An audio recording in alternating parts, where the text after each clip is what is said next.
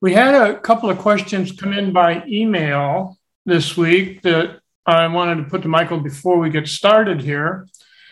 But before I do that, one of the emails was from Ben. And uh, Ben, do you want to come in and ask your question? The question I have is, um, you know, one thing that I that uh, really caught my attention when I read um, Ramana Maharshi, who I, was he experienced, he described our essential state of self as existence, consciousness, and bliss. And I guess that surprised, but uh, what kind of stood out from that definition was I didn't see the four letter word love. So um, that being left out was uh, kind of caught my attention. So that's why I I uh, emailed the question. I floated the question: Is consciousness essentially the same thing as? Is it synonymous as love?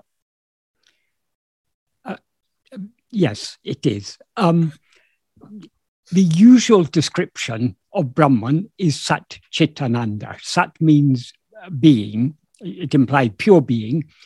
Chit is pure awareness, and Ananda is pure infinite happiness another uh, another parallel definition that is sometimes given is asti bhati priyam. Asti means being, so it's the same as sat. Bhati means uh, shining, so it's the same as chit. What, what makes itself known, uh, and what illumines all other things.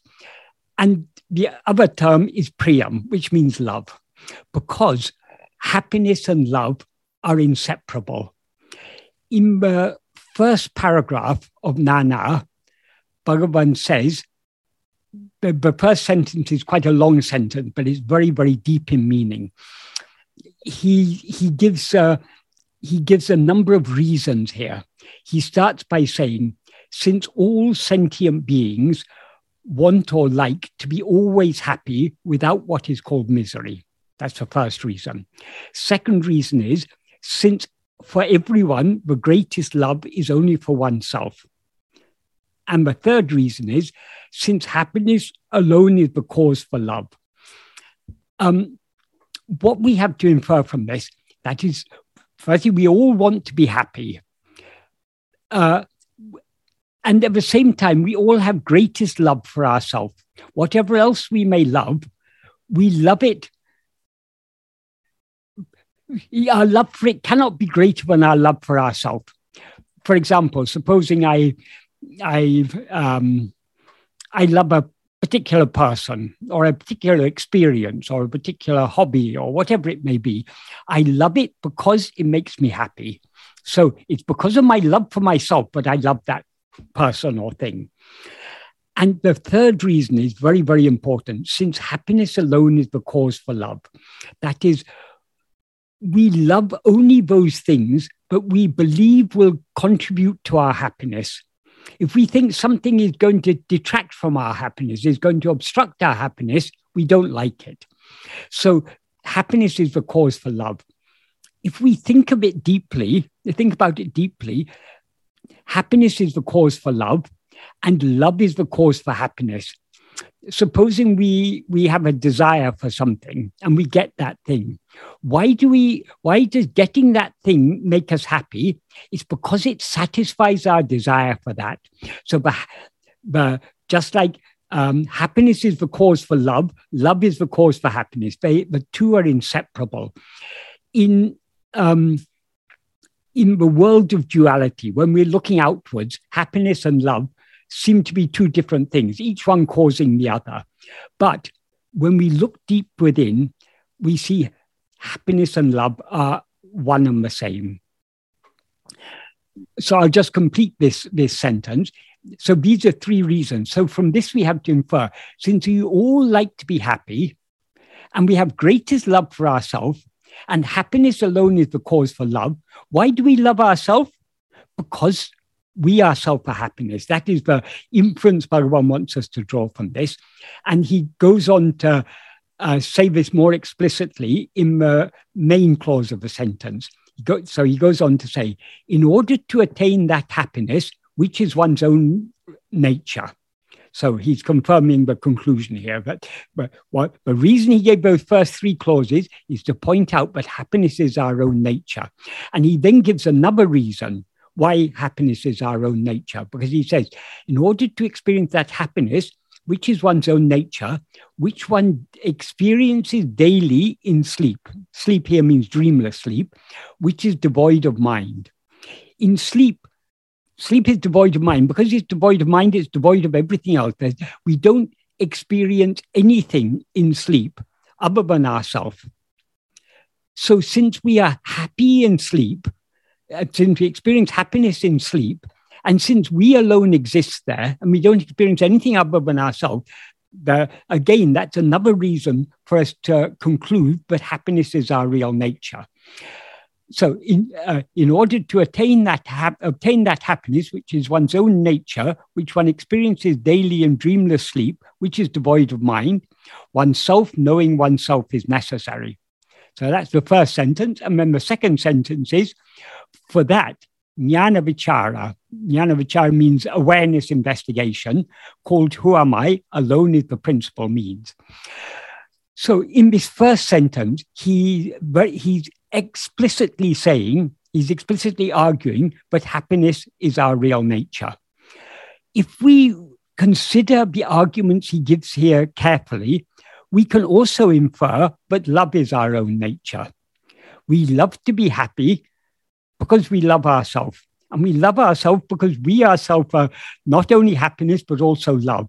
So love and happiness are inseparable. So in the term Satchidananda, the Ananda aspect, it explicitly means happiness, it implicitly means love.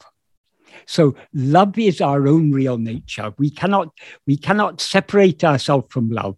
But and loving happiness is not wrong.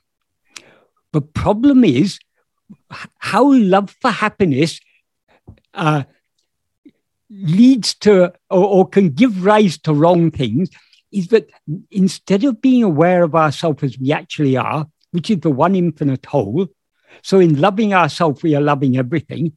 When we rise as ego, we limit ourselves as the extent of this body.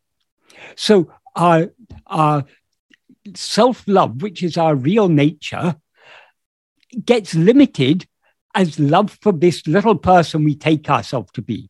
So, because I love Michael so much, I'm more concerned about the interests of Michael than I am about other people. So this is how selfishness arises. And from selfishness arises greed and envy and all the vices arise out of this. They all arise out of self love, but they arise out of self love because we have limited ourselves as ego. If we experience ourselves as we actually are, which is the one infinite whole, there's no selfishness there we, we, we are not concerned just about one little person. We have love for all. So love is our real nature. Does, does that adequately answer your question, Ben? or do you want to ask anything further yeah, on that? Yes, um, yes, Michael, that, um, that, uh, that helped a lot. Okay, okay. So we need Thank to have you. no doubt about that. That Bhagavan says we, we all have greatest love for ourselves. So that means that what he's implying there is that love, not only is happiness our real nature, love is our real nature. And so, what is the way to know ourselves as we actually are? Love is the way. That is without bhakti. That's why Bhagavan often said, Bhakti is the mother of jnana.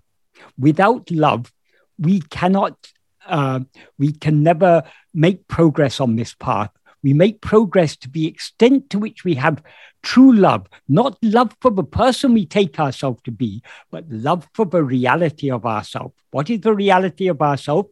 Is just that fundamental awareness I am, our own being. That is what we actually are. So we must have love for our own being. We must have love to be as we actually are. That love is the driving force on this, but um, in this uh, spiritual path. So can can that be extended to say that basically love for everything that around us, everything that we see, because everything is everything is a. So yes, so but we have to be careful here. So long as we see everything, so long as we see many things, we experience ourselves as one thing. So we've limited ourselves as I am this body. So this is me. Everything else is something other than me. So whatever love we have for those other things is imperfect because we are seeing them as other than ourselves. In order to have perfect love for everything, we must know ourselves as we actually are. When we know ourselves as we actually are, since we since what we actually are is the one infinite whole, there is nothing other than ourselves. This is why we saw in Bhagavan, Bhagavan had love for everyone, for the good people, the bad people, for um, whatever people's um, religion or nationality or caste or um, beliefs or whatever it is, Bhagavan's love was equal. Whatever species they are, whether they're human or monkeys or cows or dogs or scorpions or snakes or hornets, whatever they are, Bhagavan's love is equal to all, equal for all. Why? Because he loves all as himself. Why? Because he knows all as himself. He doesn't see anything as other than himself. So we can know Bhagavan state only when we merge in that state ourselves. The truth is, Bhagavan state is a state of perfect oneness. Bhagavan isn't aware of any other, he's not aware of any multiplicity.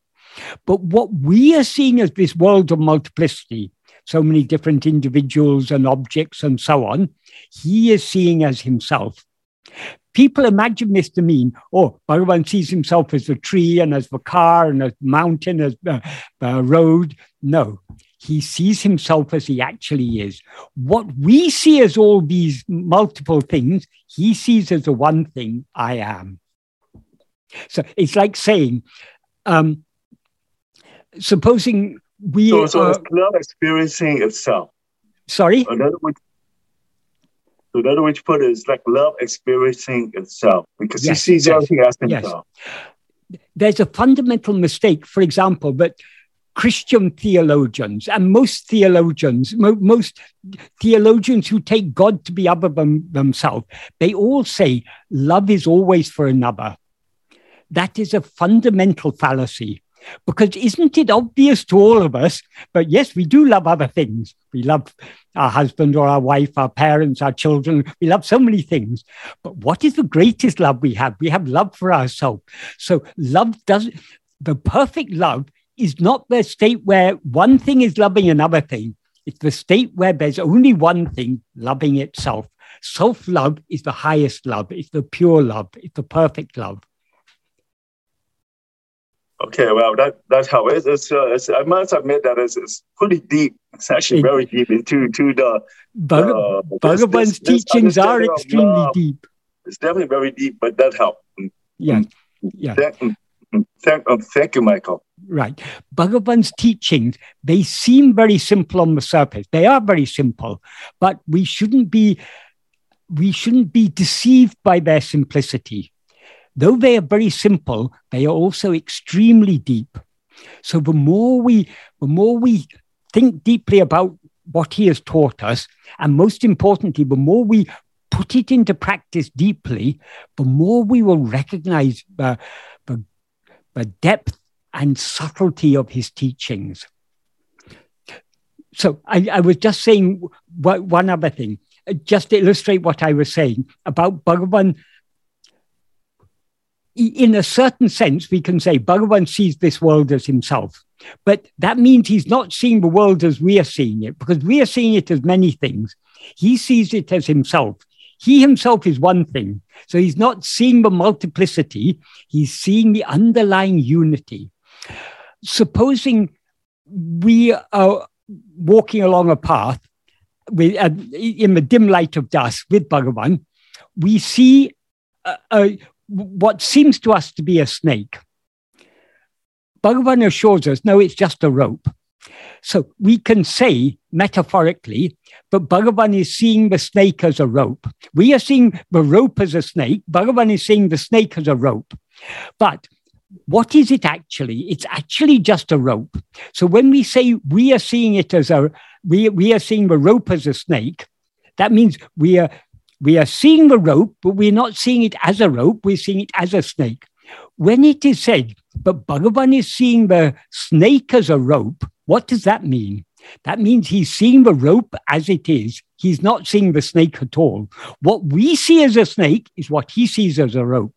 Likewise, what we see as this world of multiplicity, Bhagavan sees as the one infinite and indivisible Satchidananda. He's himself, nothing other than himself. So we, we cannot adequately understand Bhagavan's state so long as we are seeing multiplicity.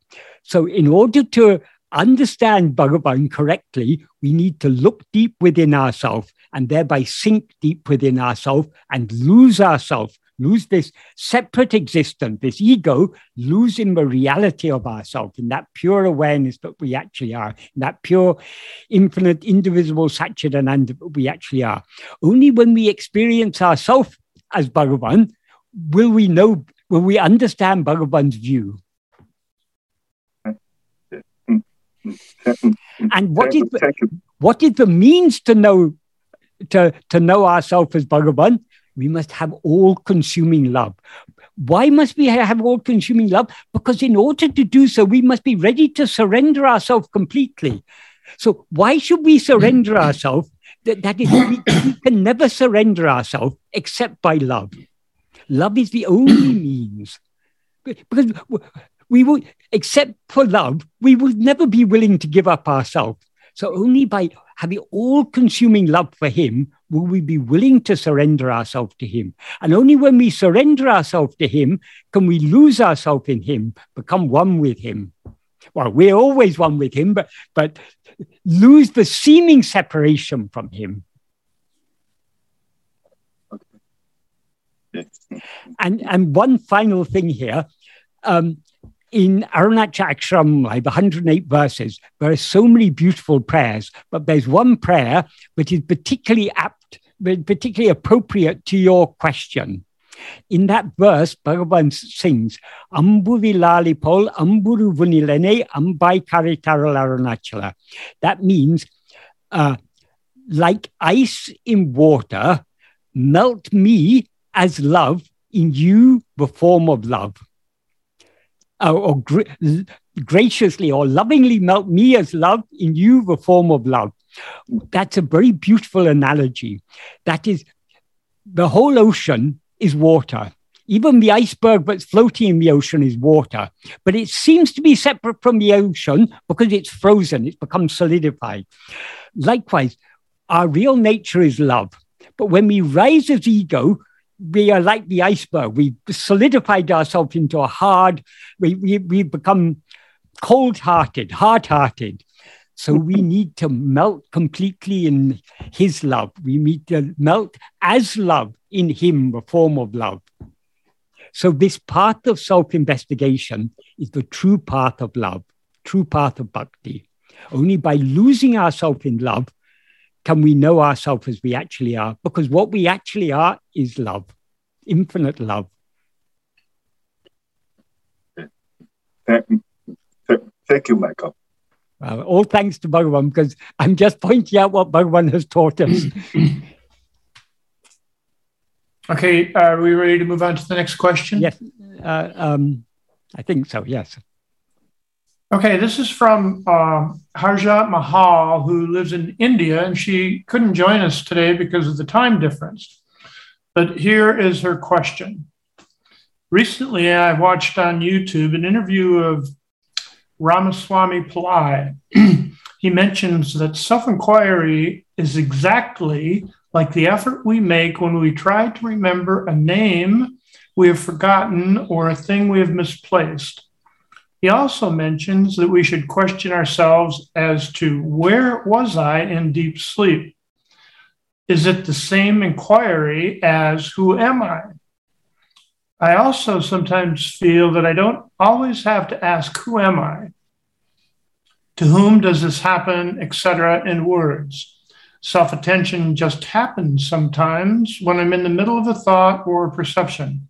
It's like when I'm lost in thought, I just remember that I'm lost in thought. Or when I look at something, e.g., a tree, I don't really look at it or imagine somebody looking at it from this side. It's just the quality of looking or what looks that I attend to is that self attention. Okay. Are quite a few questions here, so I'll break yes. them up. I'll answer one by one. the first thing is uh, Ramasamy Pillai said that self inquiry is exactly like the effort we make when we try to remember a name we a name we have forgotten or a thing we have misplaced. Um, before I go on to answer this, I'll just because um, some some people may not know who Ramasamy Pillai is. He was a, an old devotee of Bhagavan. He was a very very good devotee of Bhagavan. Um, he was with Bhagavan I'm not quite sure when he first came to Bhagavan. I think it was in the Skandashram days. And um, I knew him. He lived up to about, I mean, he was, uh, I think he lived up to about the age of 100. So I knew him in his last um, uh, 10, 15 years of his life. And he was a, a, a very, very good devotee of Bhagavan. He was a, he was very, um, very uh, service uh, minded. He was always wanting to be of help and be of service. But um, any of you who have been to Tiruvannamalai, you will know the path from the back of the ashram going up to Skandashram. That path was um, was uh, all the stones that on that path they were all put in place by Ramasamy Pillai because he knew Bhagavan used to like to walk on the hill and would occasionally go up to go back to Skandashram, he laid that path to make it a nice path to walk along. So he did such service.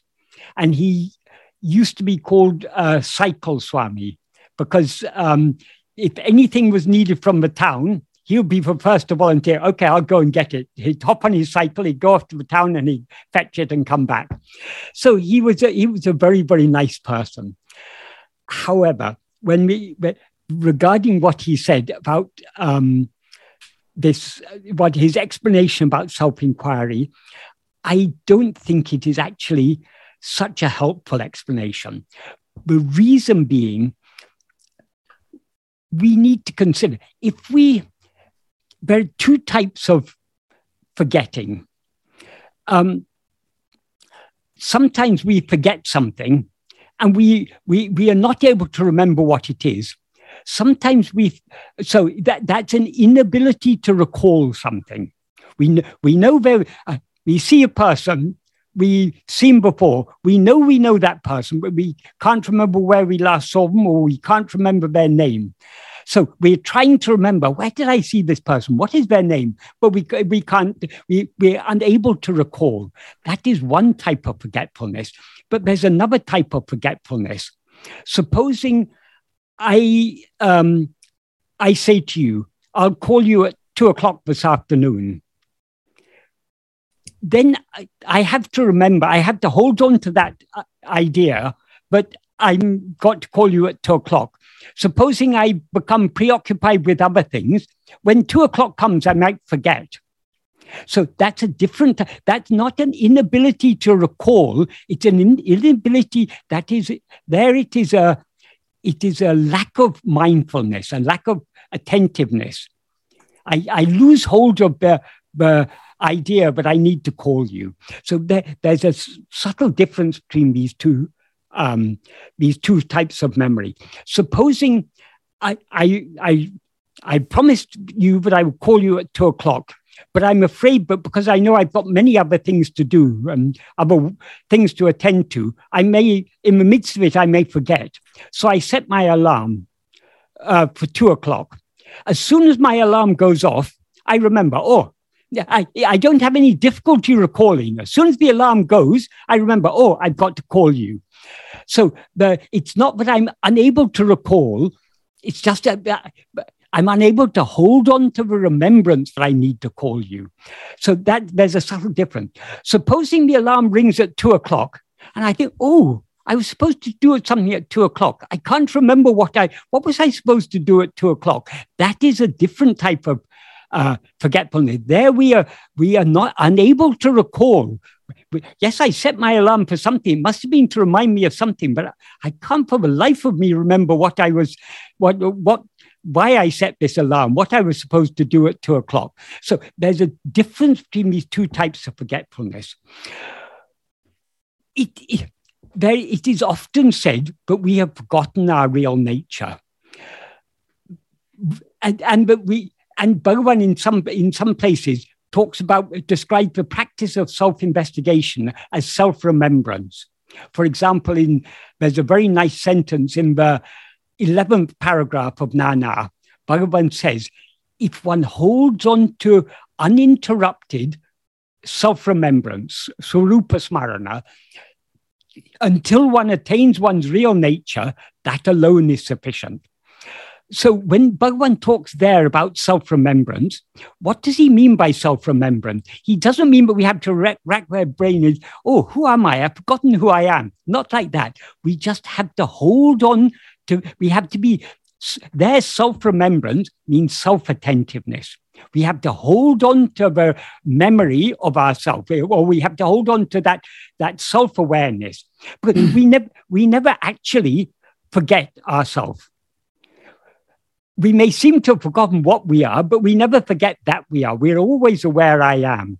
So we don't have to, we don't have, it, it's not like um, I've forgotten his name. What is his name? I can't. I've seen him somewhere before, but what is his name? It's not like that. Or, or where did I keep my where did I keep my pen or my glasses or whatever it is? It's not. It's not a, a inability to recall. It, it, the, the forgetfulness that we have of ourselves is because we are so interested in in knowing other things and experiencing other things we take our own existence for granted. So we don't attend to our own being. We, we, we just take it for granted. We attend to so many other things. So when Bhagavan talks about self remembrance, it's not like we're trying to remember something that we've forgotten. It's, tr- it's more that we are trying to hold on to the, the, that self remembrance, that self attentiveness, that uh, awareness of ourselves. So it's more like um, I promised you I will call you at two o'clock. So I have to hold on to that thought that I must call you at two o'clock. Because if I get too engrossed in other things, I'll surely forget. So there's a there's a, a subtle but very important distinction between these two types of forgetfulness. So when Bhagavan talks about self-remembrance, it's not that we're struggling to try and remember something that we forgot, forgotten, because we're always, there's never a moment when we're not aware I am. But we, we generally forget to be attentively self-aware. We're always self-aware, but because of our interest in other things, we are tending to other things. And so we neglect this self awareness. So generally, we are negligently self aware. We need to be attentively self aware. Being attentively self aware is what is called self remembrance. So I think the analogy he gives here is not a very appropriate analogy. It doesn't really. Um, it's, it's like so, some people talk about there, there's one book uh, written by a devotee of Bhagavan, um, not someone who knew Bhagavan, but she came afterwards, and she wrote a book called uh, Hunting the I. And people talk about searching for the I, uh, the quest of the I, as if it's as if I is something that we have to go hunting. But one thing we always know clearly is I. There's never a moment when we don't know I. As as Muruganar sings in the in the Anupallavi, the sub-refrain of the song Anma. That is the song where Murugan began that song by singing uh, the refrain, which is um, Aye ati solapum, Anma Aye ati solapum. That means, ah, extremely easy. Atma Vidya, ah, extremely easy. Atmavidya means the science of uh, self or the science of self knowledge. In other words, this path of self investigation, it's extremely easy. And then in the next verse, he says, um, in, that's in the, what's called the Anupallavi, that's the sub refrain. He says, um, uh, but uh, this isn't the exact meaning, but it's uh, I'm just explaining me. But oneself is so very clear, even to the dullest of people, that it, in comparison, uh, uh, an amalaka fruit in the hand is uh, becomes unreal. Becomes what what that means is there's if you there's a in in in India, if you want to say something is very, very clear, and you say it's as clear as an amalaka fruit in the hand. Um, so what Murugan is saying, even the amalaka fruit in one's, in one's palm is relatively unclear compared to how clearly we know, all know our own existence, our own self. And he then asked Bhagavan to write the verses for that song. So Bhagavan then wrote uh, the verses. And in, um, in the first of the verses, Bhagavan emphasized that though, though ourself, though oneself is so very real, this body and world appear as if real. And he go, Bhagavan goes on to, uh, so Bhagavan wrote that song at the request of Muruganar in order to make it clear why it is so easy for us to know ourselves if we want to. That is where the love comes in. Why does it seem difficult for us, to us, to hold on to self attentiveness? Why does it seem difficult for us to know ourselves? Because we still have so much liking for other things. We are not willing to let go of other things. So it's because of our lack of love or the, our, uh, our deficiency of love. We may have a little love to know what we are, but we've got greater love to know so many other things and to experience so many other things. So we ourselves are always extremely clear. Even as Murugan says, even the dullest of people, they know I am. So you, you don't you don't need to be a, a genius. You don't need to be a great philosopher or a great um, um, mathematician or physicist or academic or something to know I am. We all know I am. Even a newborn child doesn't know any language, but it's still aware of its own existence. So it may not know the words I am, but it knows the experience I am. We all know. But because of our interest in other things, we overlook it. So um, we shouldn't think of self inquiry as trying to find the I or to remember something that we've forgotten. It is I is always shining. Though Bhagavan sometimes used verbs in Tamil, like he says, if sought about ego, if sought it takes flight, he he's using sought there, not in the sense of we're looking for something, but we but we but we've lost. It's um, we we we are we are seeking it in, in the sense that we are trying to, we are seeking to know the reality of it. We are seeking to hold on to that in order to, to know what it actually is. So it's not, it's not like we're looking for something that has been lost or we have forgotten. It's ever shining. But we, because we, though we are aware that we are, we are not clearly aware what we are. Why? Because now instead of being aware of ourselves as ourself alone, as I am I, we're aware of ourselves as I am Michael, I am um, um, uh, Marty, I am uh, Dan, who, whoever. We, we, we are identifying ourselves as a certain person. This person is, is a bundle of five sheaths a body, life, mind, intellect, and will. That's what makes up this person this person is not what we actually are, but we mistake ourselves to be this person. So long as we mistake ourselves to be this person or any other person, we're not aware of ourselves as we actually are. So, in order to, so ego is just that false awareness I am this body, I am this person. So, in order to know ourselves as we actually are, we need to uh, cease attending to the body or mind or anything other than ourselves. We need to attend to ourselves alone. When we attend to ourselves alone, everything else drops off because this body is not holding on to us. This mind is not holding on to us. We are holding on to them and saying, I am this body, I am this mind. So, but if instead of holding on to this body and mind or anything else in the world.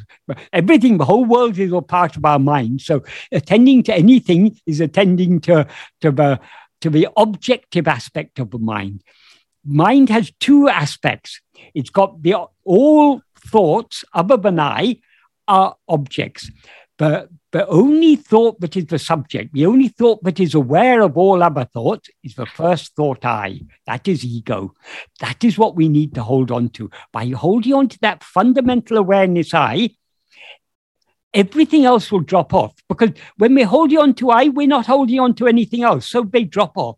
And when everything drops off and we're aware of ourselves in our pure condition, as just I, not anything other than I, that is the state in which ego is annihilated because we're then aware of ourselves as pure awareness, awareness that is not aware of anything other than itself. That is what we actually are. So uh, it, we shouldn't think of, of this as we are looking for something that we've lost because something we've lost is obviously something other than ourselves. What we are to attend to when we investigate ourselves is to ourself alone.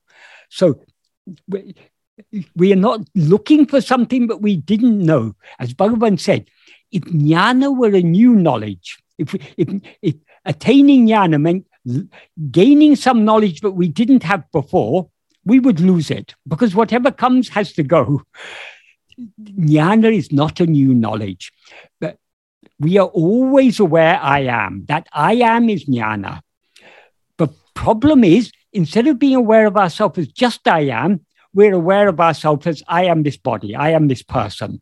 So we just need to know ourselves without these adjuncts as just I am. Um, so it, when we know ourselves as we actually are, we are not knowing anything new.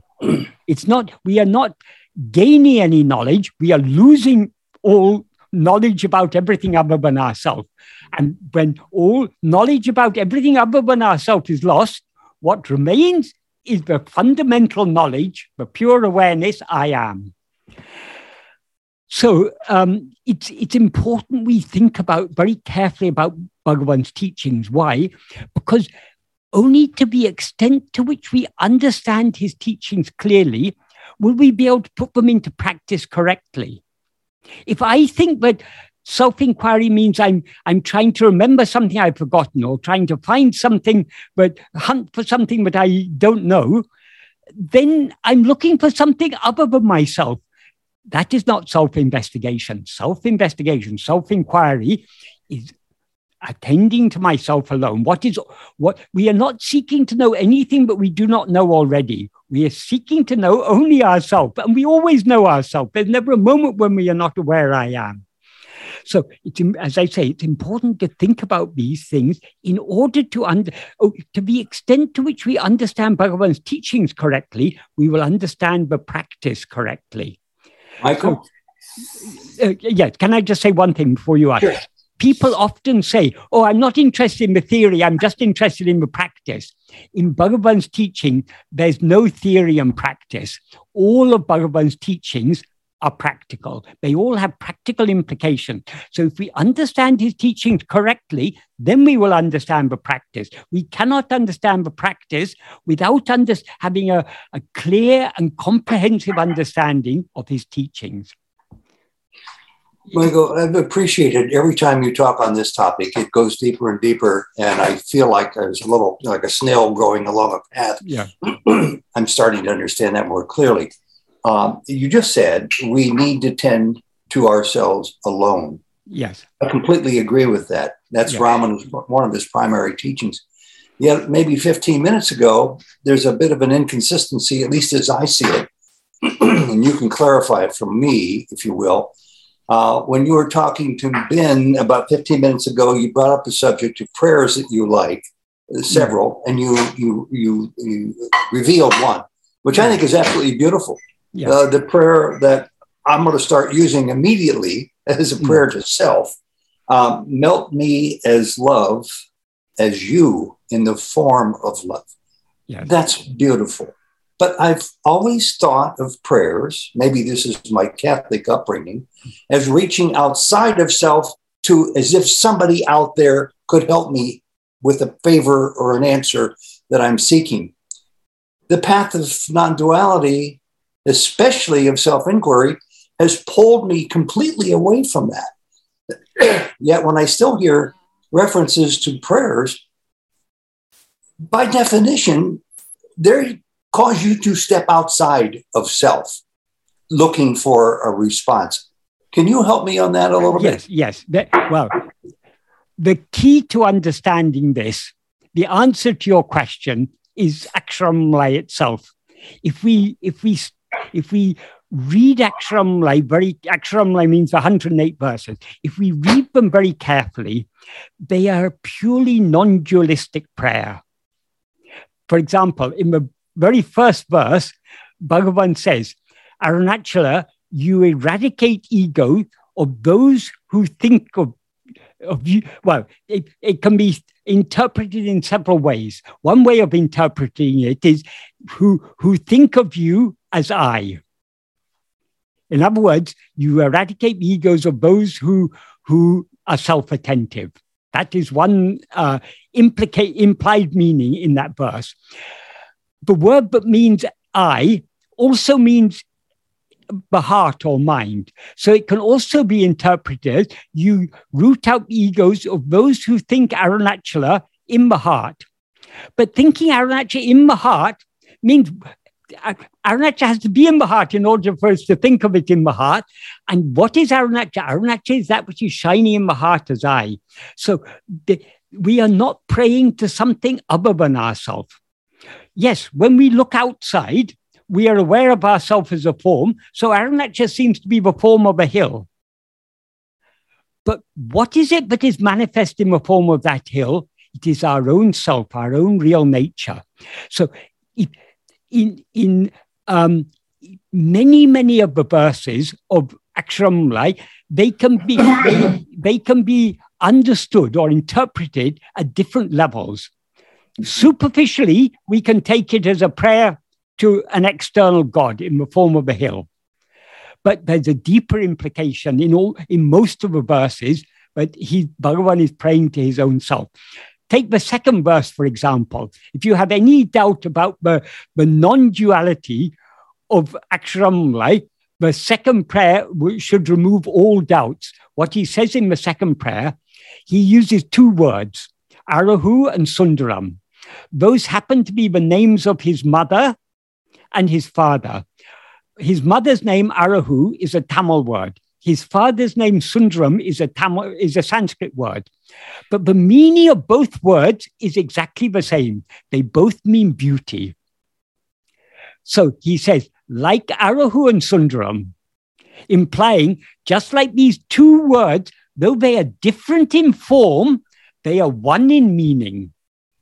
So the substance the import of the word is exactly the same, though the, the sound of the word is different, the spelling of the word is different, but the, what the words are referring to is exactly the same. So, like Arahu and Sundaram, which the meaning of Arahu and Sundaram, they, they, are, they, they are identical. They, are, they, they can never be separated because they both mean beauty. So, like Arahu and Sundaram, may you and I be completely non-different. So just like Arahu and Sundram are non-different in their in their essence, we and our and that verse can be taken, it can be interpreted as a prayer. May you and I be completely non-different. It can also be interpreted as a statement, a declaration. Uh, like Arahu and Sundram, I and you are completely non-different. So Aksharamala is, is an Advaitic prayer. We are praying to our own self. Having risen as ego, we seemingly have separated ourselves from the reality that we actually are. So we are praying to our own reality, which is ever shining in our heart as I, to absorb us back into itself.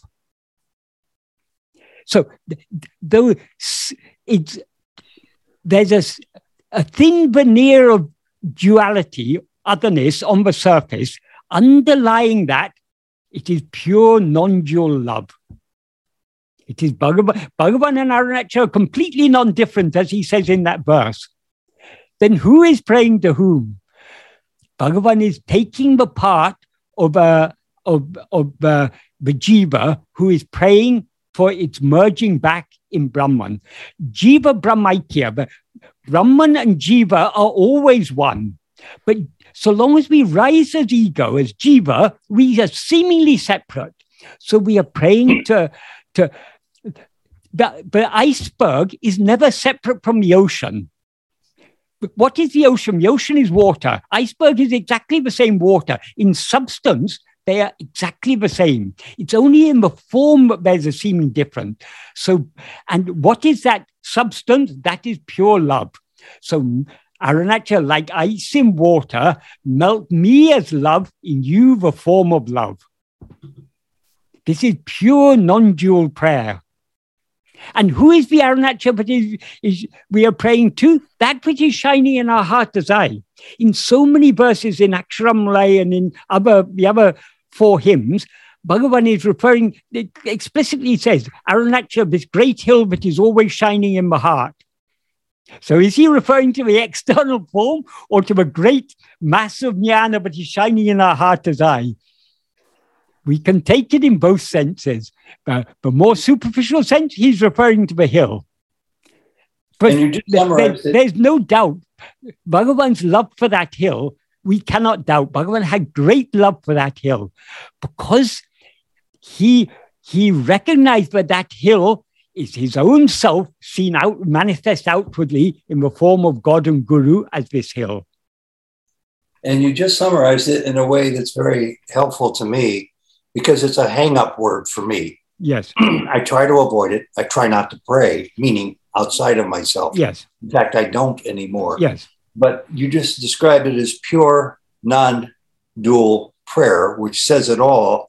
And if I got it right, and tell me if I'm off here, yeah, it seems to come to me as that to whom you direct your prayer is self. Yes. Meaning that the phantom Ted who looks for guidance the phantom Ted, the, the mind body uh, illusory being Ted, is asking the I am for guidance, but the I am is not outside of self. The I am is self. No, no, no, no. That oh, okay. it, not Where quite correct. Not quite correct because it is not Ted who is praying.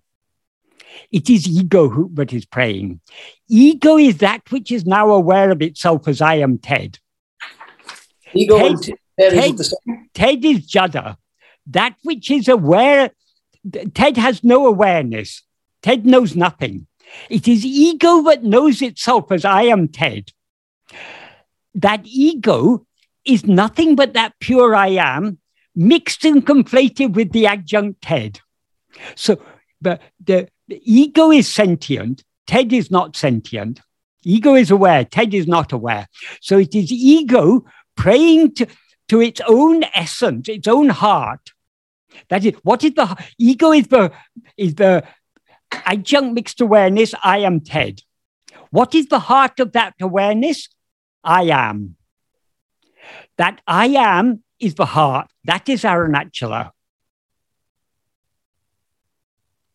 In one verse in Arunachala Ashtakam, Bhagavan begins by sing, singing Undoru Porul uh, Arivoli, Arivoli Ulamaini. That means there is only one thing, you, the heart, the, or, or only one substance, that you, the heart, the light of awareness. So Bhagavan is saying Arunachal is the heart. It is the light of awareness. What does the heart mean? It means I am. Because ego is the mixed awareness, I am Ted, what is, the, what is the heart of that mixed awareness? It is only I am. So it is that, that adjunct mixed awareness, I am Ted, ego, is praying to its own heart, its own essence, its own reality, I am. So why would ego pray to destroy itself? I understand it. This is really helpful. Thank because, you. Because ego, e- ego will pray to destroy itself only when it recognizes but it is but it is a false entity. What is the reality of ego is only I am. I am is indestructible.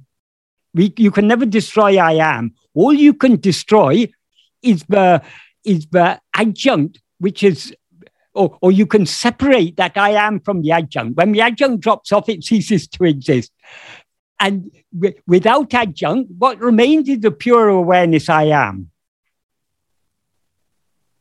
Well, that's the key then to me because ego was always something I thought was just taboo, and it's the force that drives me to distraction, to uh, addiction to life, let's say, or to desire. Yes. Uh, and, and it doesn't serve me in a way I now see as in my best interest. And you just described it as ego recognizes the value of praying to self when it recognizes it is a false identity. I didn't know ego had that capacity to recognize itself as false. Yes, it does. I mean, at, at, least, at least we cannot fully un- when we really recognize ourselves as false, we'll cease to be ego. But at least as ego, we can understand. Now, now if you think about it uh, carefully, now you your your present experience of yourself is I am Ted. It's it's such a it's such a solid experience. Where are you? You're sitting there you're in a particular place. You're not outside this body, you're inside this body. Your, your whole awareness, your whole existence seems to be confined within the limits of that body, Ted. So it's such a such a solid experience, and it's the base of all your experience of other things. So it, it seems to be so real that you are Ted. But if we think about it, how can you be Ted? you're aware of yourself in sleep without being aware of Ted. Even when you're dreaming, you're aware of yourself, but without being aware of this body that you are now. This body that you are now is then supposedly, uh, or so we are led to believe, uh, lying asleep in a bed. But we are aware of ourselves as if we're walking around or running or doing so many things. So the body we take to be ourselves in a dream is different to the body we take ourselves being waking. Since we are aware of ourselves as that body in dream, and when at that time we're not at all aware of this body, this body cannot be what we actually are. So, though it seems so real to us now, but I am this body, if we think about it, this, this cannot be correct. I cannot be this body. And when I'm asleep, I'm not aware of anybody at all. I'm not aware of the mind. I'm not aware of um, the intellect. I'm not aware of the will. I'm not aware of anything. I'm aware only of I am. So since I'm aware nothing other than I am in sleep, I cannot be anything other than I am. I am I, as Bhagavan said. So when at least on the we, we can use our intellect to discriminate and understand but our present awareness of ourself is a false awareness. And therefore, we, since this is a false awareness, what is real awareness of ourself? We can begin to seek that within ourselves.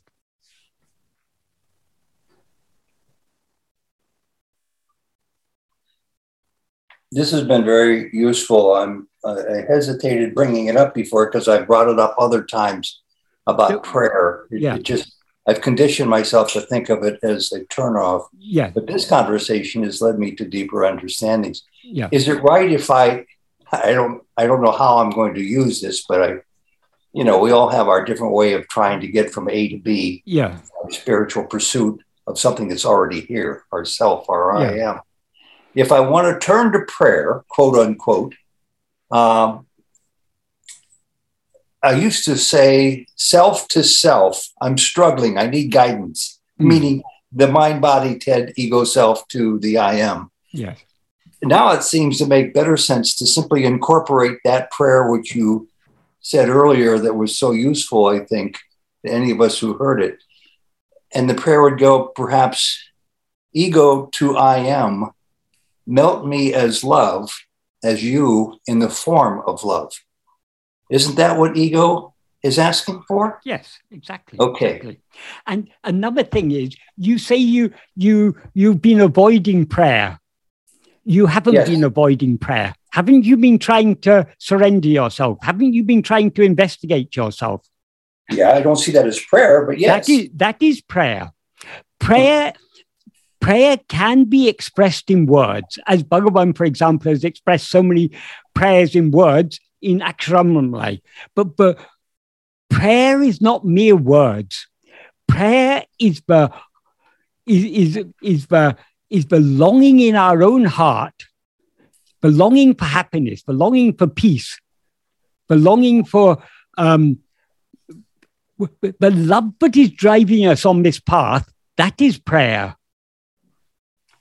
One some in Maharshi's gospel, uh, it's recorded, but someone asked Bhagavan, Bhagavan, if I if I pray, if I surrender, then is prayer not necessary? Bhagavan said, surrender itself is a mighty prayer. In fact, surrender is the greatest prayer of all. I like that. Because we, what are we praying for? We're praying for the annihilation of ego. Our prayer is, it can be genuine only if we're ready to give our ego to Him, surrender this ego to Him. And self investigation, when we turn our attention within, we are driven by love. That love that drives us to turn our attention within is itself a prayer. Prayer is nothing but the belonging of our heart, the, the deep in, inner longing for the happiness from which we have separated ourselves by rising as ego. So our whole life is a prayer. Even the most worldly people, they are praying. They're seeking happiness here and there. They, they, they, that, they have a love for happiness that is driving all their actions. Even the greatest sinners, the most evil people, they, they are all praying, but they're just praying in the wrong way. They're seeking happiness outside themselves. We have, having come to Bhagavan, we've at least begun to understand or oh, happiness isn't outside, happiness is within. So we are seeking happiness within ourselves. But the same love that is driving the saint is also driving the sinner. All are seeking only happiness. And that love for happiness, that is prayer. That is love for our own self, because we ourselves are self for happiness. Thank you. so, so people who think, oh, Bhagavan is a is a is a pure Advaitin, he's not not for all this uh, prayer and bhakti and everything. Read Arunachal Stuti Panchakam, then you can only you can understand what real prayer is, and how how prayer and Advaita are inseparable. So long as we rise as ego, we cannot but pray. We are all yearning for happiness. Our yearning for happiness is prayer. But we are directing that yearning outwards. We need to direct it back within.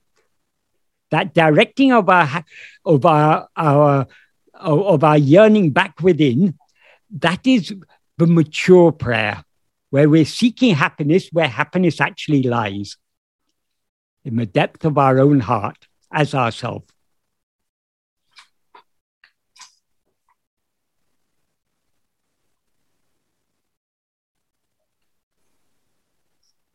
Um, I have a question. Yes. Um, I, I, have a situation that I really don't like. Mm. Uh, like, because just there's a club near my house and I hear it all night long, so I can't sleep. and in those moments, it's like, should I try to change it outside or go within? And uh, sometimes it helps because I have to go within because uh, you yeah. know when you're so annoyed and, and you can't do anything about it, yeah. then yeah. there's no other way. And um, yeah, that's my question. We can't change the world. We we the, the world isn't going to change for our sake. We have to change. So it's our attitude we've got to change. The world troubles us only because of our likes and dislikes. Supposing we had no likes and dislikes at all, nothing would trouble us. Even if we, even if we, um, if, even if we uh, become terminally ill or are in having some disease that is causing us tremendous pain, if we've got no dislike for that, it won't affect us.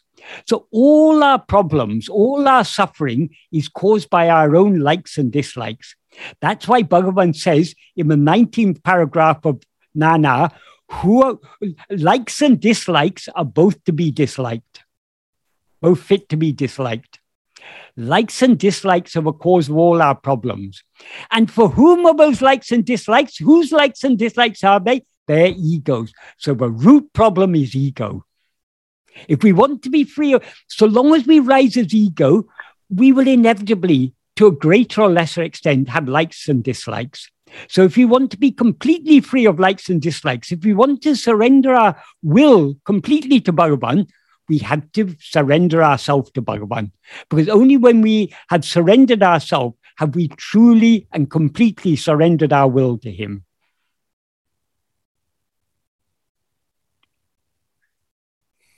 Yes. And it is worth remembering when things, some, we all,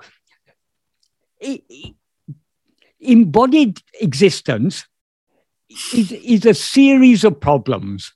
We, there's no embodied being who is perfectly happy, perfectly content, perfectly satisfied. Embodied, the, the body itself is a big burden we're carrying. So the, life will throw so many problems at us, but whatever problems are thrown at us, they are all Bhagavan's will. Because uh, everything we experience in this life is prarabdha. Prarabdha is the fruit of our past actions, but have been selected by Bhagavan for us to experience in this lifetime. He has selected those fruit, but will be most conducive to our spiritual development. So Bhagavan often used to say, whether you call it prarabdha or God's will, it's the same thing. So our prarabdha, whatever we are given to experience, it is all his will. So that that loud music that is disturbing you at night, accept it as his sweet will. And it won't trouble you. But it's not, it's easy to say that. It's not always so easy to do it. So surrendering words is very easy. Surrender in practice is, uh, it requires great, great love, great, great willingness to give up all our own likes and dislikes and to accept whatever He wills. Knowing that whatever He wills, it, He wills it for us because it is what is best for us. Yes. So to even like learn to love it.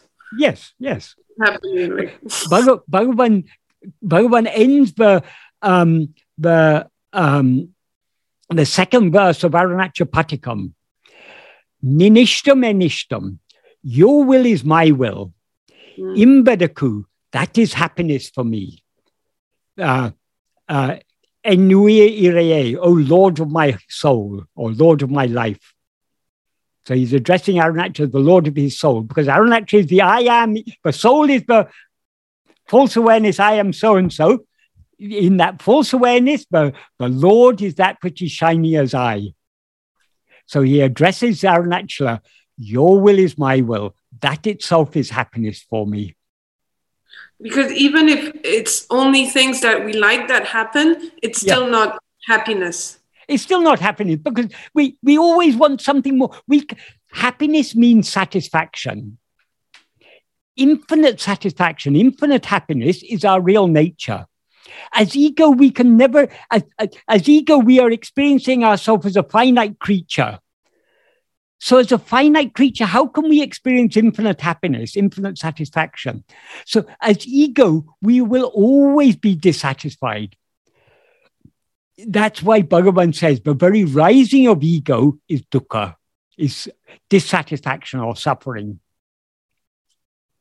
So we can find satisfaction only in ourselves. Only by losing ourself in ourselves can we find true satisfaction, the infinite satisfaction that is our own real nature.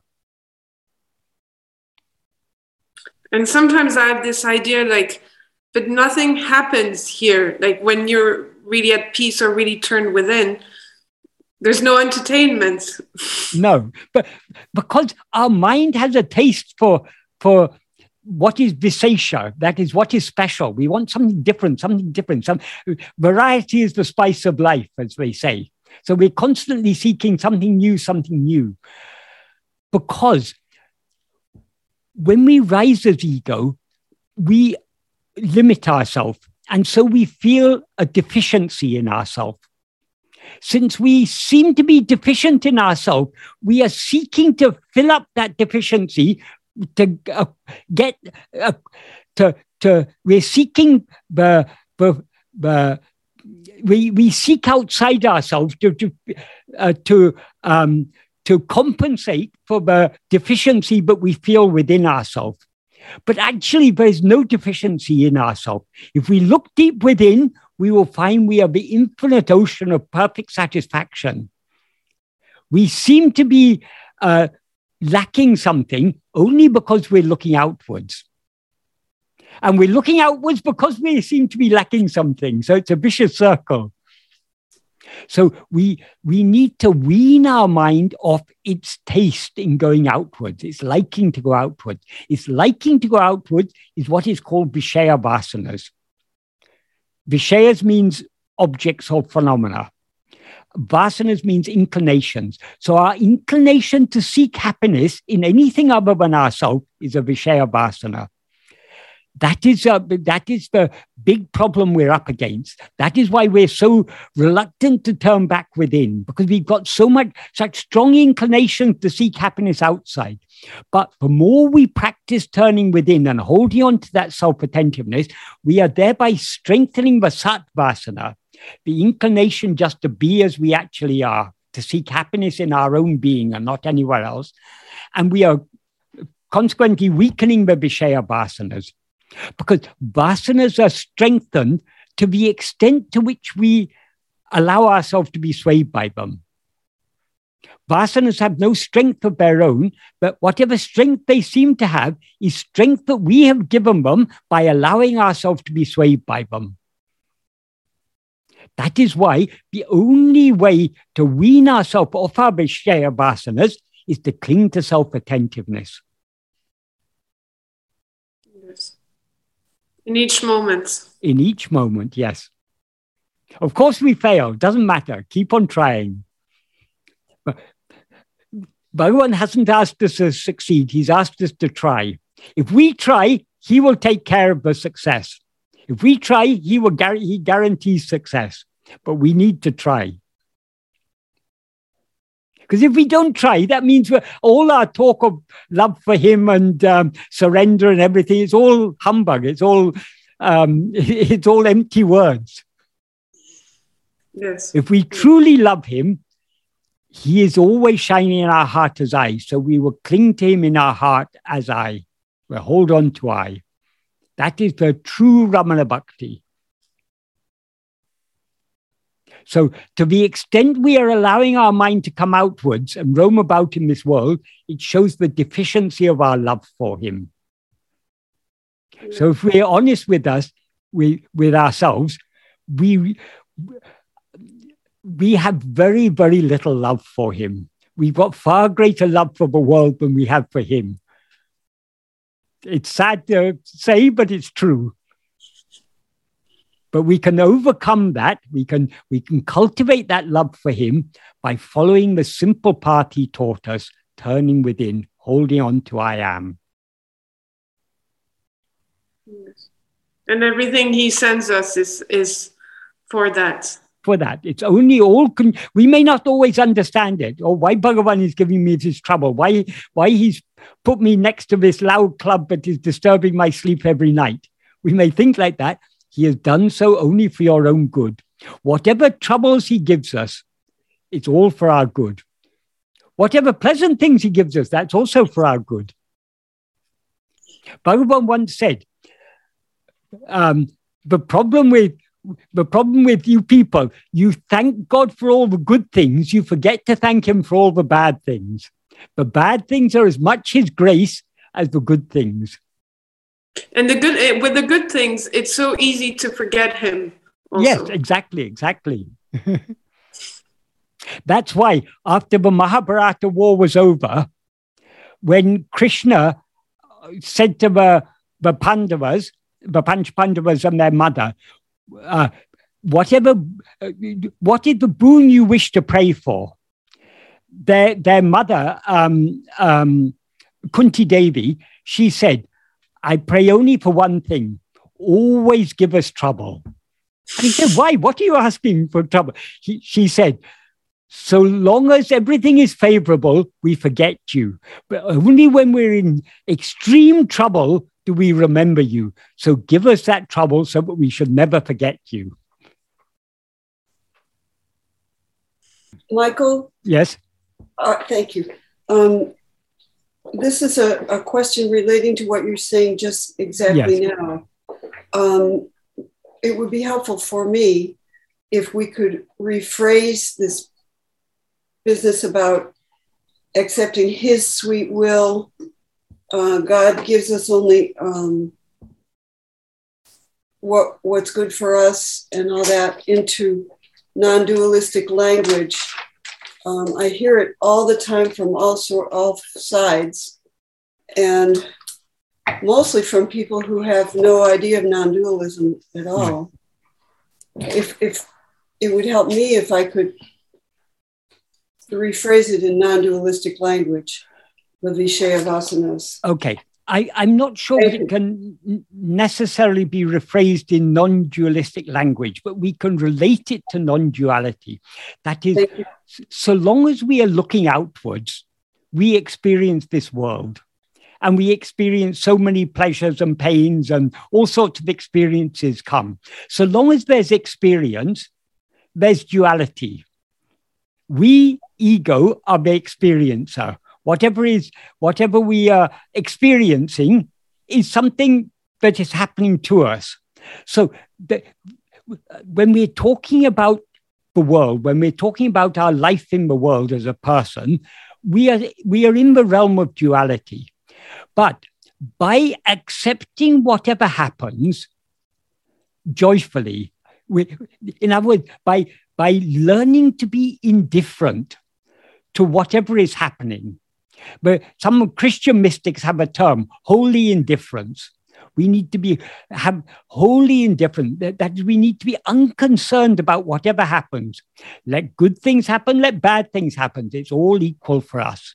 We, we need to rise above these things, be unconcerned about, about these things, because only to the extent to which we are unconcerned about these things will we be out, will we have sufficient love to cling to ourselves. So long as I'm worried about my, my life, about this problem, about that problem, life has so many problems, but so long as we allow our mind to dwell on these things, our mind is not dwelling on ourselves. So let anything happen, let good happen, let bad happen, let all sorts of problems come or let them not, let them come or let them go. It's no concern of mine. Bhagavan has asked me to do one thing and one thing alone, that is to hold on to self-attentiveness. Let me hold on to self-attentiveness.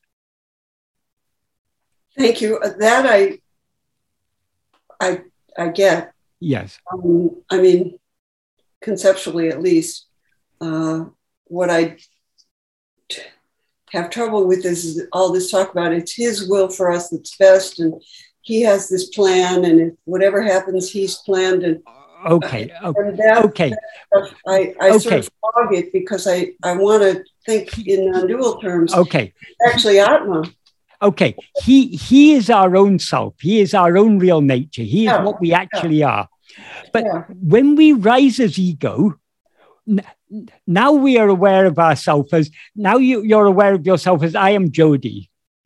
Jodi is not God. The I am in I am Jodi is God, is Bhagavan. So, but yeah. so long as you're aware of yourself as I am Jodi, you've separated yourself.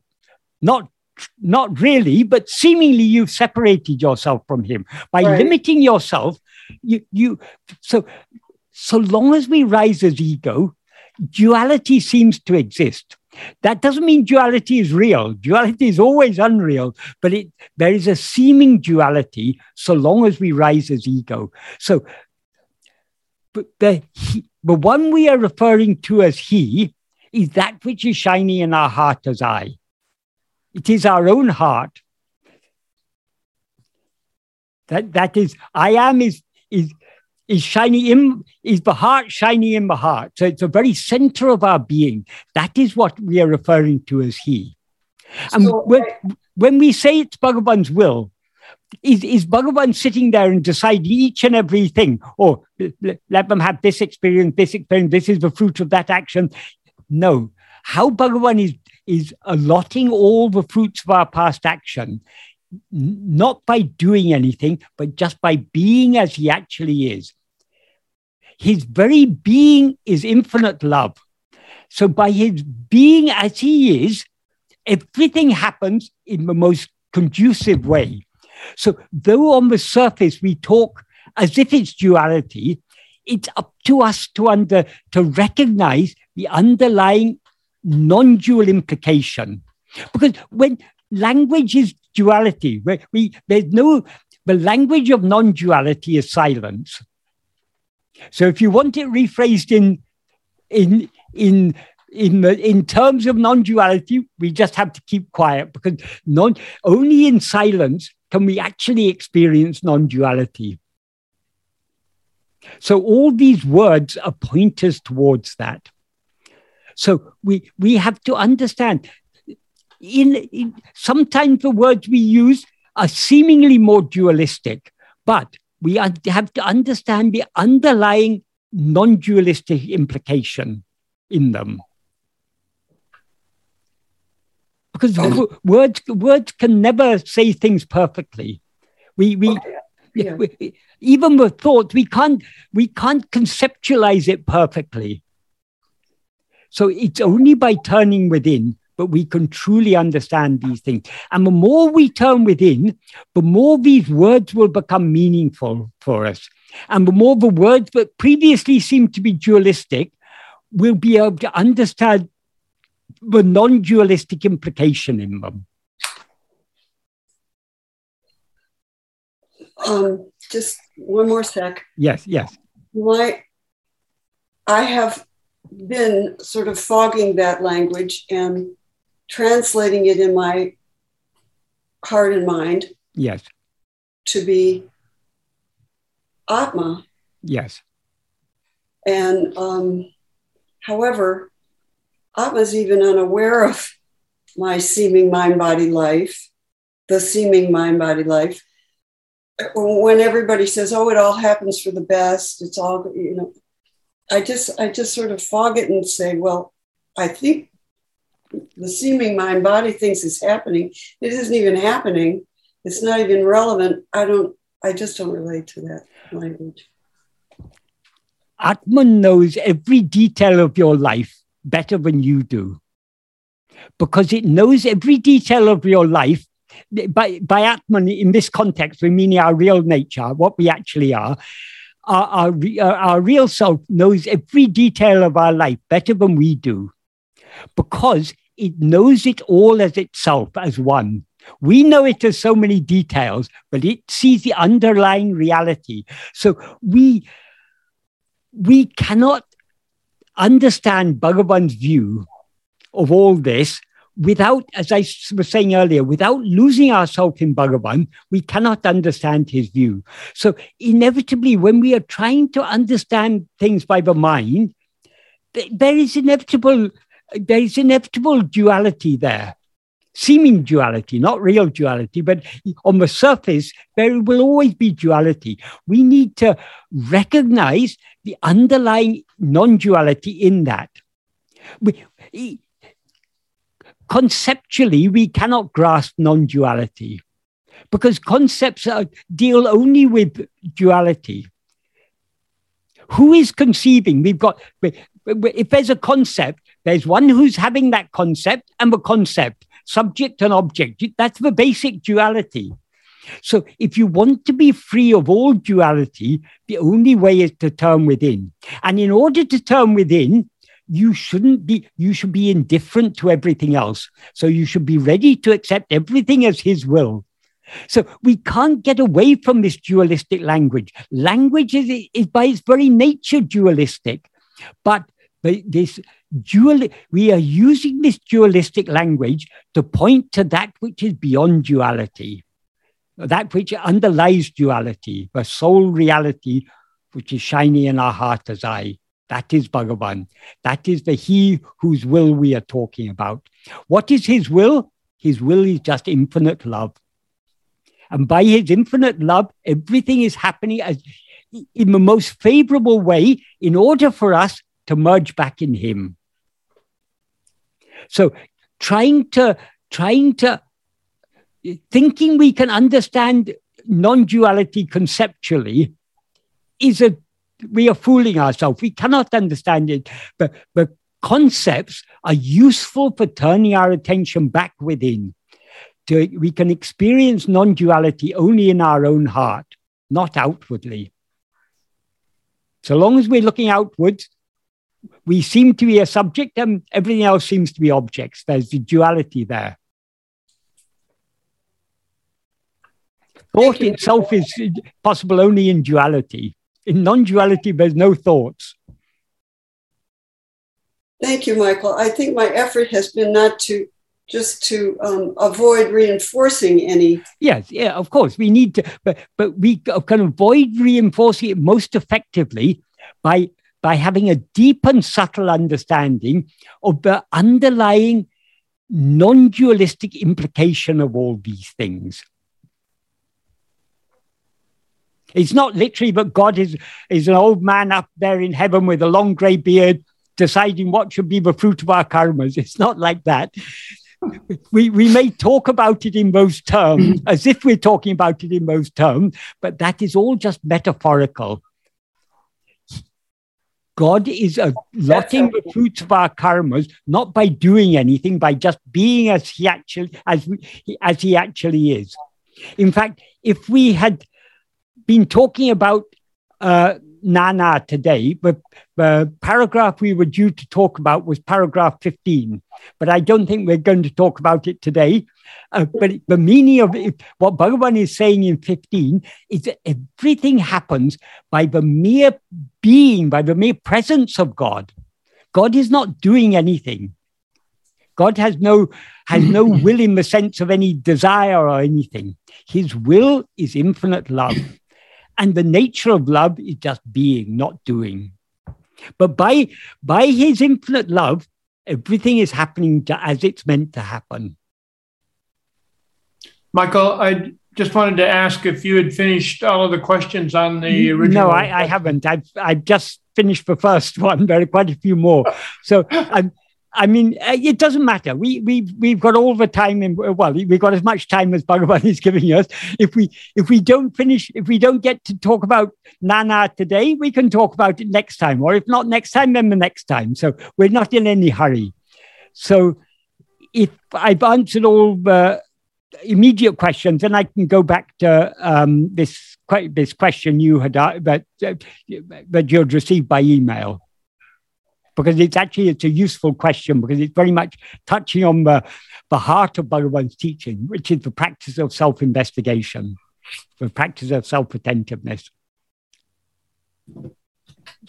So um, does anyone have any further questions or shall I continue answering? I just have one question. Uh, yes, yes.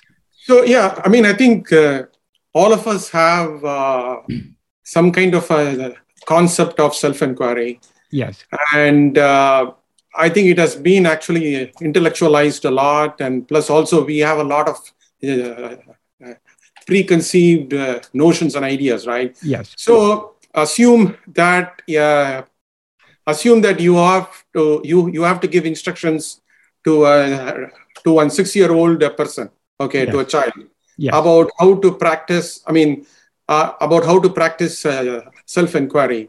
Yes. How will you how will you explain uh, this uh, practice? Okay, assume that that uh, six-year-old okay doesn't have an idea of ego or duality or all the intellectual concepts. Okay, and um, so how would you kind of simplify the whole instruction of uh, self-inquiry uh, to that person, like, uh, and then make that person?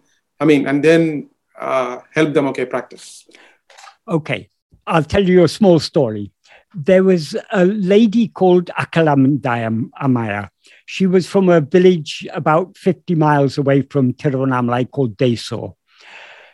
she was from a very poor family and um, in those days they used to have child marriages. So she was married as a child and her husband passed away when they were perhaps not even teenagers. So she was a child widow. So she she never married, and because she was from a very poor family, she she wasn't educated or anything, but she came to know about Bhagavan. So she, whenever she could save up a little money, she would come to Tiruvannamalai to feed Bhagavan. And she would usually be accompanied by a, another person from her village who was a, a poor Muslim weaver. His name was Mastan. He was a very, very great devotee of Bhagavan. You've probably heard about Mastan. So Mastan and Akhilandamma, in the early days, they used to come together. Later, another sadhu called Shankarananda joined them. And um, so they, they were all based in Desur, which is their native village, but they would come to Tiruvannamalai. She had great love for Bhagavan, but she had no idea about his teachings or anything like that. But she used to notice, but people were, but but learned people were coming and would ask Bhagavan all sorts of questions. Bhagavan would give all sorts of answers. She really didn't understand any of it. One day, I think it was a full moon day, someone told her, Today is full moon. It's a very auspicious day. Uh, why don't you ask Bhagavan for some instruction? So she approached Bhagavan and said, Bhagavan, you say so many things to so many people. Um, they're all very learned people. I don't know any of this. Can you, can you give me some teaching that will be useful for me? Bhagavan simply said, uh, um, Unne vidamal iru. Be without leaving yourself. Many years later, Akhilandamma told this story to Sadhu Om when Sadhu Om was, uh, was recording her reminiscences. And she said she didn't, she didn't fully understand what Bhagavan meant, but those words have always been with her. They've always been a consolation to her. And she feels those words were working in her heart in a way that she didn't understand. So Bhagavan's words have his own uh, have their own power. And if we think of it, what he said to her, those three words, unne means you, vidamal, without leaving, iru, be, be without leaving yourself.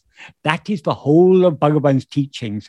There's nothing, uh, I, I, all the rest, all the rest of Bhagavan's teachings, all of Arunachala Stuti Panchakam, um, Ulladu Narpadu, Upadeshundia Nan Ar, it is just a commentary on those three basic words be without leaving yourself.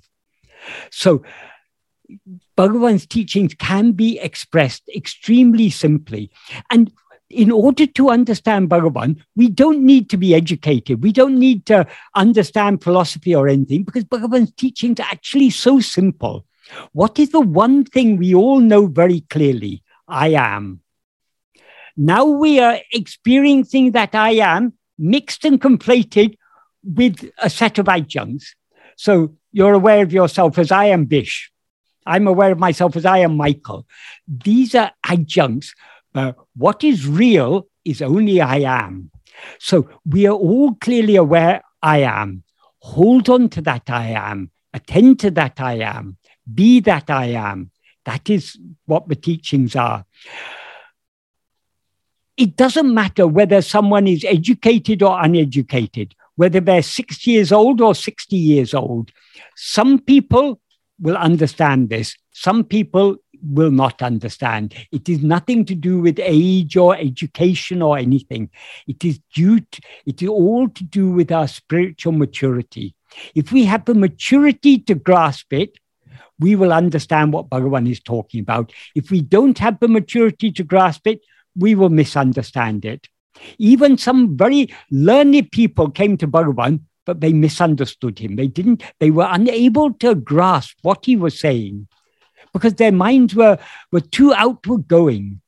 So one six year old may be able to grasp this, another may not. It, it's entirely up, depends on, it's not got nothing to do with their age, it's to do with their spiritual maturity.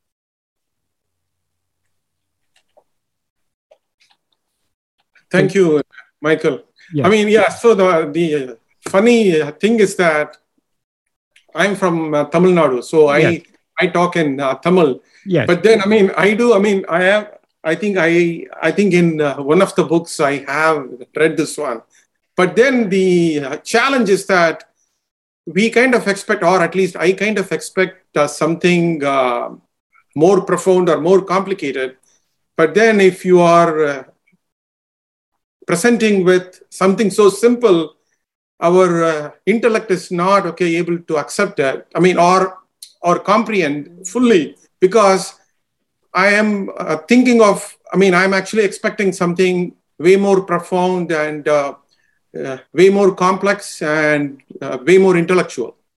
Right. So when uh, presented with something, I mean, it, like it uh, feels as if it is uh, coming from a simpleton, yes. not somebody who's uh, intellectually yes. advanced, or I mean, or yes. who's kind of advanced in their thinking, right. you know. Yeah, but there, there's one fallacy in the way you're thinking. That is, there complex. We we we sometimes think if something is very co- complex or it must be very profound. If we listen to some some lecture on some obscure aspects of philosophy if we listen to certain um, academic philosophers they they seem to be talking something so complex and so obscure we can't grasp what it is. Seems to be very profound. Generally the complex things are actually very superficial the simple things are the more profound things. Bhagavan's teachings are extremely simple, but at the same time, extremely profound. But in order to recognize their profundity, their depth, we need to think very deeply about them. Though, though they're very simple on the surface, they are extreme, and they are very simple. They are, they are extremely deep. Whereas people who, who've got elaborate, complex philosophies, they're often just, they, they, they are lost in complexity. Clarity lies in simplicity, not in complexity. If you, if you have a clear understanding of something, you will be able to explain it in a very simple manner. So, s- simplicity is the hallmark of, of clarity and in clarity lies depth. So Bhagavan's teaching, we shouldn't be, we shouldn't be deceived by the simplicity. What he said to Akhilandamma is extremely simple. Unne vidamaliru, be without leaving yourself. But that is actually extremely deep. If we think about the meaning of that, that takes us right back to the core of our being, to the heart how can we be without leaving ourselves? We, that it's, if we think deeply about the meaning of those words, that itself will bring about a subsidence of our mind. Because we can't think about it deeply without trying to, in order to understand what those words mean, we have to look, we have to hold on to ourselves. We have to be without leaving ourselves. Without putting the words into practice, we can't understand what they mean, what their real depth, the depth of their meaning. And if we try to put it into practice, the mind will subside in the depth of the heart. So let us not let us not be fooled by thinking that complex things are profound. True profundity lies in simplicity. Because the truth ultimately, what is the truth? Ekam eva advitiyam. That is the fundamental principle of Advaita philosophy. There is one only without a second. What can be simpler than one? And what is that one? Tattvamasi, you are that. So Advaita, if understood correctly, is extremely simple. If you listen to the lectures on Advaita, they go into so many obscure ideas and so many, it becomes so complicated because they haven't understood Advaita. One who has really understood Advaita they will talk very, very simply. Because uh, what can be simpler than one? Not two means one. So one only without a second. What can be simpler than that? But what can be deeper than that?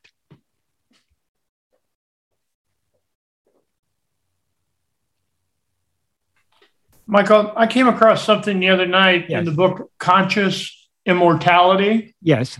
Which kind of has a real hint, interesting history on how it even got written. Yeah. But I'd like to read just one paragraph. It's on chapter five, The Meaning of Philosophy. Yes. And I'm not sure if I understand the true meaning of this. Yes. It goes, Do not tell this path to all only the few who manifest an anxiety to know the truth and an eagerness to find it should be told. With all others, be silent and keep it secret. So, does this mean we're not supposed to talk about Ramana or, you know, um, uh, I mean, like in an advertising sense or looking for people to join our meetings or? We should follow Bhagavan's example. Bhagavan's life exemplified what is said there. Bhagavan, of his own accord, never gave any teachings to anyone.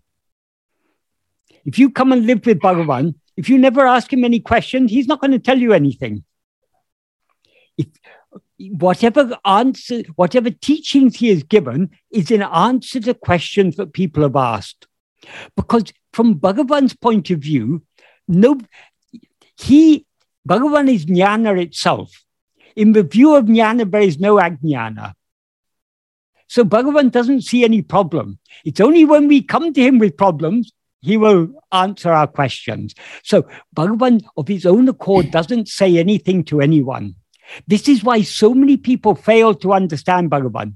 They say, oh, Bhagavan approved this, Bhagavan approved that. Because Bhagavan kept quiet most of the time, did, Bhagavan didn't express his opinion unless he was asked for it. And even then, often when he was asked for his opinion, he said, Who cares for your opinion or my opinion? But before this, when the shortly before the Second World War broke out, there was some discussion among devotees what was happening in Europe. And um, some people were saying it's the dawn of a new age, a new era is coming. And others say, oh, it's the dark times ahead. uh, Europe is about to go down in war. And everyone was expressing their opinion. And they finally someone turned to Bhagavan and said, Ask Bhagavan, what is your opinion? Is this the beginning of a bright new future or are dark times uh, ahead? Bhagavan said, one supreme Parameshwara Shakti, one supreme ruling power is driving all things. Who cares for your opinion or my opinion? That itself is his opinion. so, so people, Bhagavan, we shouldn't think Bhagavan is easy to understand. There are many people who are who have been many years with Bhagavan. I, I, when when I was in when I first came to Tiruvannamalai, it was in the mid 1960s. So there were still so many old devotees, people who had lived there for a long time with Bhagavan. I would sometimes hear a story from one old devotee when I would ask another devotee about it, they would say it quite differently. And I'd say, I'd say, but I heard it was different. Oh, no, no, no, it wasn't like that. It was like this. Each had their own firm, they're each firmly convinced that their view of that, of that incident is the correct view because each one is viewing it through their own colored glasses. So everyone had their own view about Bhagavan but very few really understood Bhagavan. Only those who surrender themselves completely to Bhagavan, who erase their own ego, then only can we truly understand Bhagavan. So, Bhagavan, as I say, he never gave any teachings of his own accord. If people come and ask us about Bhagavan's teachings, no wrong in talking about it, but we shouldn't go out in the street and be trying to. We, we, we are not we are not um, Ramana missionaries. We are not here to spread his teaching. It's useless. Those who those who are ready for his teachings will automatically be brought to them. We need not advertise anything. We need not proselytize or. Um, if people come and ask us about his teaching, we can share whatever we have understood. Is that a satisfactory answer?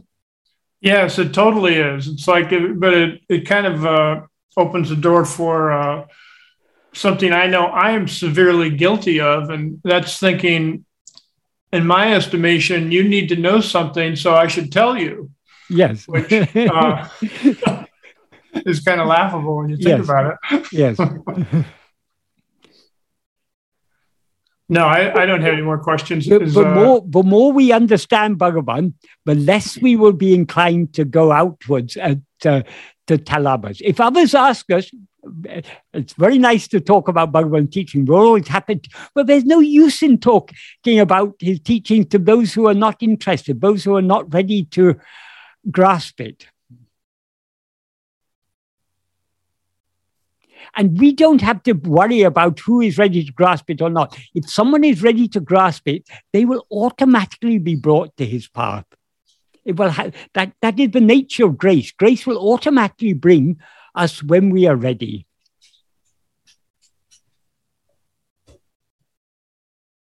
I, that's been demonstrated here in this group too. When you know, when we tell our different stories on how we came here to meet Bhagavan, it's like most of the circumstances on the outside seem totally co- coincidental, and yet here we are. Uh, so, Yeah. well, we we only have a few minutes left here. Uh, would you like to go into some of those uh, questions that weren't answered in that email, or yes, yes. should we Well, I'm not going to be able to answer it because there's actually quite a lot here, but could be answered. But um, the next uh, sentence was he, meaning Ramasamy Pillai, also mentions that we should question ourselves as to where was I in deep sleep? And then uh, she asked, is it the same inquiry as who am I? Any questioning is manana. Manana means thinking about Bhagavan's teaching, thinking deeply about Bhagavan's teachings. So, yes, it is good to think about sleep. It is good to think about this I that is now dancing around as I am Michael. Where was this I in sleep? It wasn't there at all. Yet I was there. So, we, we, we what Bhagavan taught us about sleep is very, very deep. So, we should think deeply about it. But merely thinking about it is not the self investigation. It is manana. Self investigation is nididhyasana, where that's the deep contemplation on what the teachings are pointing at. So we start, there's sravana, which is when we're, when we're reading Bhagavan's teachings or hearing Bhagavan's teachings. Manana is when we think about it deeply and we try to Uh, assimilate it and understand it and understand the connection between what he said here and what he said there and what he means when he said that and what is the implication of it. We need to think deeply about it. The manana then leads to the practice. So if we think deeply about the question, where was I in sleep or what was I in sleep, that will automatically lead us to self attentiveness. Self attentiveness is what is meant by the investigation who am I? It's not asking questions, it is investigating to see who am I. So we uh, the manana is very necessary. And if we do manana correctly, it will seamlessly lead to nididhyasana. But we shouldn't take the, the manana in itself is not the nididhyasana. It's not the investigation. It's not the inquiry. It is, it is preparing the ground for inquiry. It is leading us towards inquiry. It is pushing us back within. But only going back within is the actual inquiry. Um, so I've answered that. I will try to answer the rest of the question I, because she wrote it to me also. I've got a copy of it. She said, I also sometimes feel I don't always have to ask, Who am I? Uh, or to whom does this happen in words? Yes, but asking these questions is not self investigation. Bhagavan didn't say, Ask who am I or ask to whom. He said, Investigate who am I or investigate to whom. Um, investigate to whom means so many things appear to us. To whom do all these things appear? That is turning our attention back towards ourselves. So, investigating to whom means turning our attention towards ourselves. Turning our attention towards ourselves leads seamlessly to holding on to self attentiveness, that is investigating who am I. Um, and then she goes on to say self attention just happens sometimes when I'm in the middle of a thought or a perception. It's like when I'm lost in thought and I just remember that I'm lost in thought. Or when I look at something, for example, a tree, I don't really look at it or imagine someone looking at it from this side. It's just the quality of looking or what looks that I attend to. Is that self attention? Um, attending to what looks is, uh, is self attention. Looking is not self attention because look or looking at anything other than ourself is not self attention. So when, for example, we are lost in thought, suddenly we remember, oh, I, I'm thinking so many unnecessary thoughts. Who is thinking all these thoughts? To whom are all these thoughts appearing? We turn our attention back to ourselves. So sometimes from noticing that we we're lost in thought can remind us to turn our attention back to ourselves. But self attention means attending to ourself alone, not attending to anything else. So it, it's not the quality of looking at other things, it is looking at what is looking. In other words, be attending to the one who is attending, uh, being self attentive. That is self investigation. So I, I think that's all I've got time for. I could have answered this in more detail, but anyway. Um, well, perfect timing. This, this one set of questions has, has kept us going because it, it, it spawned many other very useful questions. So uh, all this is um, as Bhagavan said, one supreme power is driving all these things. So everything is happening as it's meant to happen. So the questions that come and the answers that come, it's all being directed by him. Om Namo Bhagavate Sri Aruna. Well, thank you very much, Michael, for joining us. Om Tat Sat. We're always happy to have you here. Well, I'm always happy to be here thank thank you for your questions because the questions if if the questions weren't useful the answers wouldn't be useful so well, the other part to this is you know we're looking at god as a long hair or as a long bearded long gray bearded man and here yeah. we have one with the yeah, yeah. Arunachala that, that, that shows that conception of God is completely false.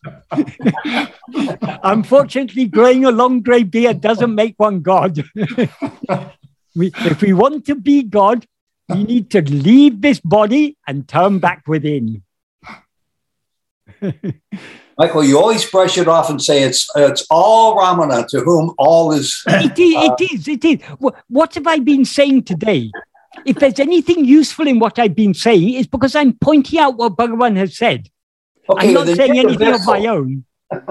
You're the vessel, and we're appreciative for you taking valuable time out of your weekend every month to be with us. Well, it, what a gift! This is what this is what Bhagavan has given us time for, for dwelling on his teaching. So it's a gift for me to be able to to come and um, talk with you because we're all we're all fellow devotees. Ramakrishna Paramahamsa used to say, if two drunkards meet each other, they're very very happy. Likewise, when two devotees meet each other, they're very happy. So, we, what do we? We're talking about the love of our life, Bhagavan and his teachings. So it's a joy for all. It's as much a joy for me as it is for you. Well, thank you again, and we will see you all next week. Okay, right. Namo Ramanaya.